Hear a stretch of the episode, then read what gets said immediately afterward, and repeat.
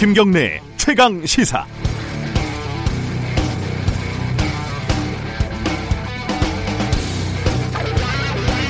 유치원 공공성 강화 정책은 북한과 똑같은 사회주의 교육을 강제하는 것이다.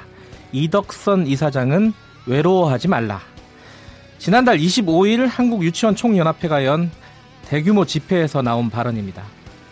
아이 하나 낳으면 할머니, 할아버지, 외할머니, 외할아버지까지 온 가족이 총동원돼야 하는 젊은 엄마, 아빠들의 마음을 요즘 말로 1도 이해하지 못하는 태도였습니다.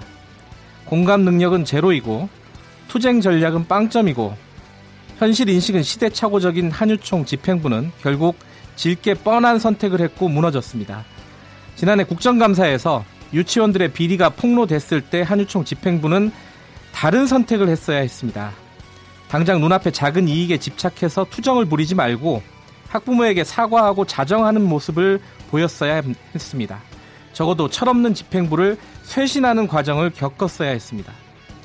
세수방국 북한도 생존을 위해서 변하고 있는 시대입니다. 북한식 사회주의 운운하면서 색깔론이나 들먹이고 정치권과 거래하며 생명력을 유지해온 한유총은 아이들의 교육을 책임질 능력도 자격도 없습니다. 3월 5일 화요일 김경래 최강시사 시작합니다.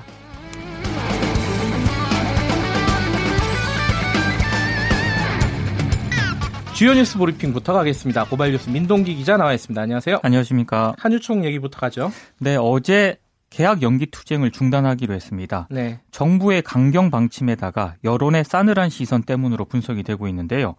계약 연기에 참여했던 유치원들은 오늘부터 정상 운영될 예정입니다. 네. 계약 연기를 철회했기 때문에 대규모 형사처벌 사태는 일어나지 않을 것으로 보이는데요. 네. 하지만 한유총의 사단법인 허가를 취소하겠다 이런 정부 방침에는 변화가 없습니다. 한유총이 1995년 사단법인으로 설립이 됐는데 설립 24년 만에 역사 속으로 사라질 가능성이 높아졌습니다. 지도부 책임론도 제기가 될 것으로 보이는데요. 이덕선 한유총 이사장은 모든 사태의 책임을 통감을 하며 수일 내로 거치 표명을 포함해서 입장을 발표하도록 하겠다 이렇게 밝혔습니다. 사립 유치원들의 한유총 대거 이탈 가능성도 제기가 되고 있습니다. 참 한유총 지도부들 무능력해요. 제가 어제 어차피 지는 싸움이다 그랬는데 이렇게 빨리 백기를 들지는 몰랐네요. 그렇습니다. 네. 자, 김정은 위원장이 결국은 북경 베이징에 안 들렀어요. 네. 최단 노선을 통해서 오늘 새벽 3시쯤에 평양에 도착을 했다고 하는데요. 네. 시진핑 중국 국가주석과의 회담은 불발이 됐습니다. 지난 2일 베트남 동당역을 출발을 했는데 네. 60시간 가까이 걸려서 귀환을 했습니다. 관련해서 어제 문재인 대통령 주재로 청와대 국가안전보장회의가 열렸는데 정부가 지난 1월 스웨덴에서 이루어진 남북미 회동과 같은 3자 간 협의를 추진하기로 했습니다. 개성공단과 금강산 관광 재개 방안을 미국 측과 또 협의하기로 했는데요.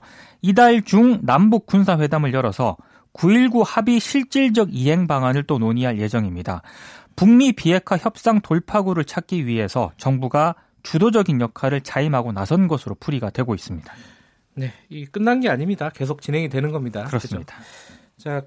김학의 성접대 사건 이게 아직도 얘기가 나오네요. 대검 진상조사단 뭐 중간 결과가 나왔죠. 네, 2013년 경찰이 그 사건을 수사를 했는데 네. 디지털 증거 3만 건 이상을 검찰에 송치하지 않은 것으로 확인이 됐습니다. 디지털 증거요? 네. 네. 그러니까 대검 진상조사단에 따르면은요, 당시 경찰은 원주 별장 등에서 압수한 건설업자 윤중천 씨의 노트북 등에서 네. 사진 파일 16,000여 개 그리고 동영상 파일 210개 정도를 복구를 했는데 이걸 검찰에 제출하지 않았다는 건데요.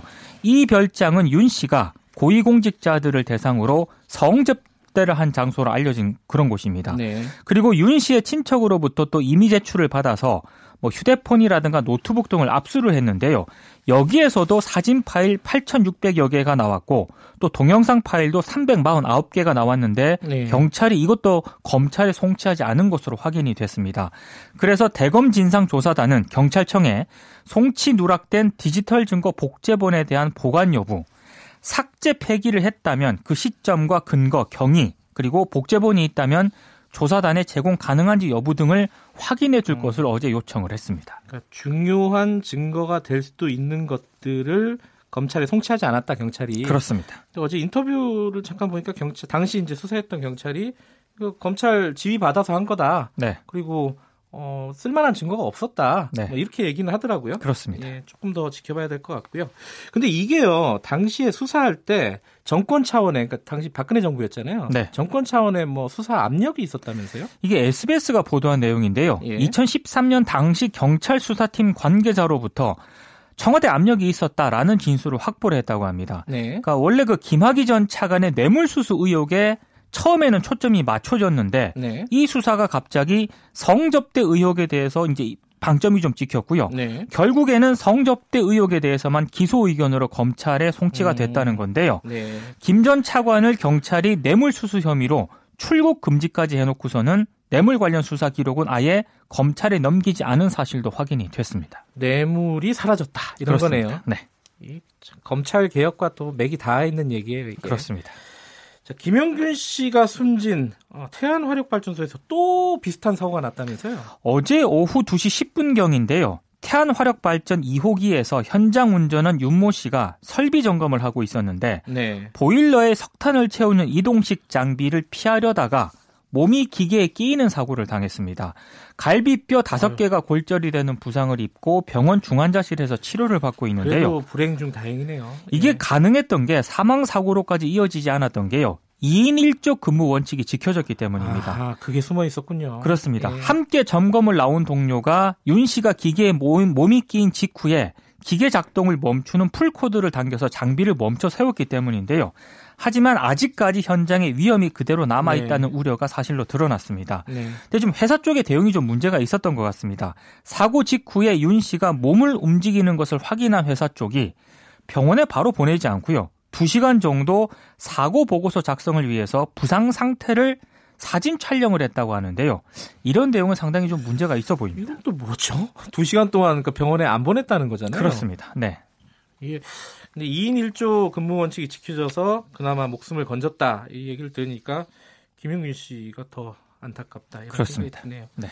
자, 삼성 직업병 피해자 14명이 또 산재 신청을 했다. 이게 끝나지 않은 일이군요. 그렇습니다. 삼성전자 반도체 공장에서 일했던 노동자와 유가족이 또 집단 산재 신청을 했는데요. 반올림이 어제 기자회견에서 밝힌 내용입니다. 네. 폐암, 백혈병 등 직업성 질환을 앓는 노동자 14명의 산업재해를 신청했다고 밝힌 그런 네. 내용인데 반올림의 집단 산재 신청은 이번이 14번째입니다. 그런데 네. 이번 산재 신청에는요. 삼성전자, 삼성디스플레이 그리고 관련 협력사에서 짧게는 2년, 길게는 20년 넘게 근무하다가 네. 질병을 얻은 노동자들이 포함이 되는데요. 신청자 중에는 이미 고인이 된 노동자도 있었습니다. 2015년부터 2년 6개월 동안 삼성전자 사내 협력사에서 가스 감지기 설치 일을 했던 임한결 씨인데요. 임 씨는 급성 골수성 백혈병을 앓다가 네. 지난해 10월 29살의 나이로 숨을 거뒀습니다. 지난해 11월 삼성전자가 11년 만에 직업병 피해 보상 관련 중재안을 내놓긴 했는데 네. 전자산업 노동자의 직업병 문제는 계속 진행이 되고 있습니다. 관련해서요. 저희가 3부에서 고 황유미 씨의 아버지시죠. 그 반올림 황상기 대표 네. 연결해가지고 관련 내용 좀 자세히 여쭤보도록 하겠습니다. 제주에서 생기려고 했던이네요. 지금은 그렇습니다. 국내 1호 영리병원이 허가 취소 절차를 밟는다고요? 제주도가 이제 허가 취소 절차에 돌입을 했는데요. 네. 녹지병원이 의료법이 정한 개원 기한인 어제까지 문을 열지 않았기 때문입니다. 네. 그래서 제주도가 오늘부터 이제 청문 절차에 돌입을 하는데 이게 한 달 정도 걸릴 것으로 예상이 되고 있거든요. 네. 근데 국내 첫 영리병원의 앞날 자체가 지금 예상을 할 수 없는 그런 상황이 됐습니다. 그리고 관련해서 녹지병원 측에서는 지난달 14일 그 제주도가 진료 대상을 외국인으로 한정해서 개설 허가를 내지 않았습니까? 네. 근데 이게 위법하다면서 또 행정소송까지 제기를 했거든요. 네. 이래저래 상황이 좀 복잡하게 됐습니다. 영리병원을 한댔다 안 한댔다가 이게 사실 왜 이렇게 되는 건지가 명확하지가 않은 것 같아요. 시민단체들은 또 이 기회에 예. 공공병원으로 전환해야 된다라고 또 주장을 하고 있거든요. 원희룡 지사가 허가를 내준다고 공식 기자회견을 한 게 엊그제 같은데 그렇습니다. 벌써 이런 일이 벌어지고 있군요. 여기까지 듣겠습니다. 고맙습니다. 고맙습니다. 고발뉴스 민동기 기자였고요. KBS 일라디오 김경래 최강시사 듣고 계신 지금 시각은 7시 35분입니다.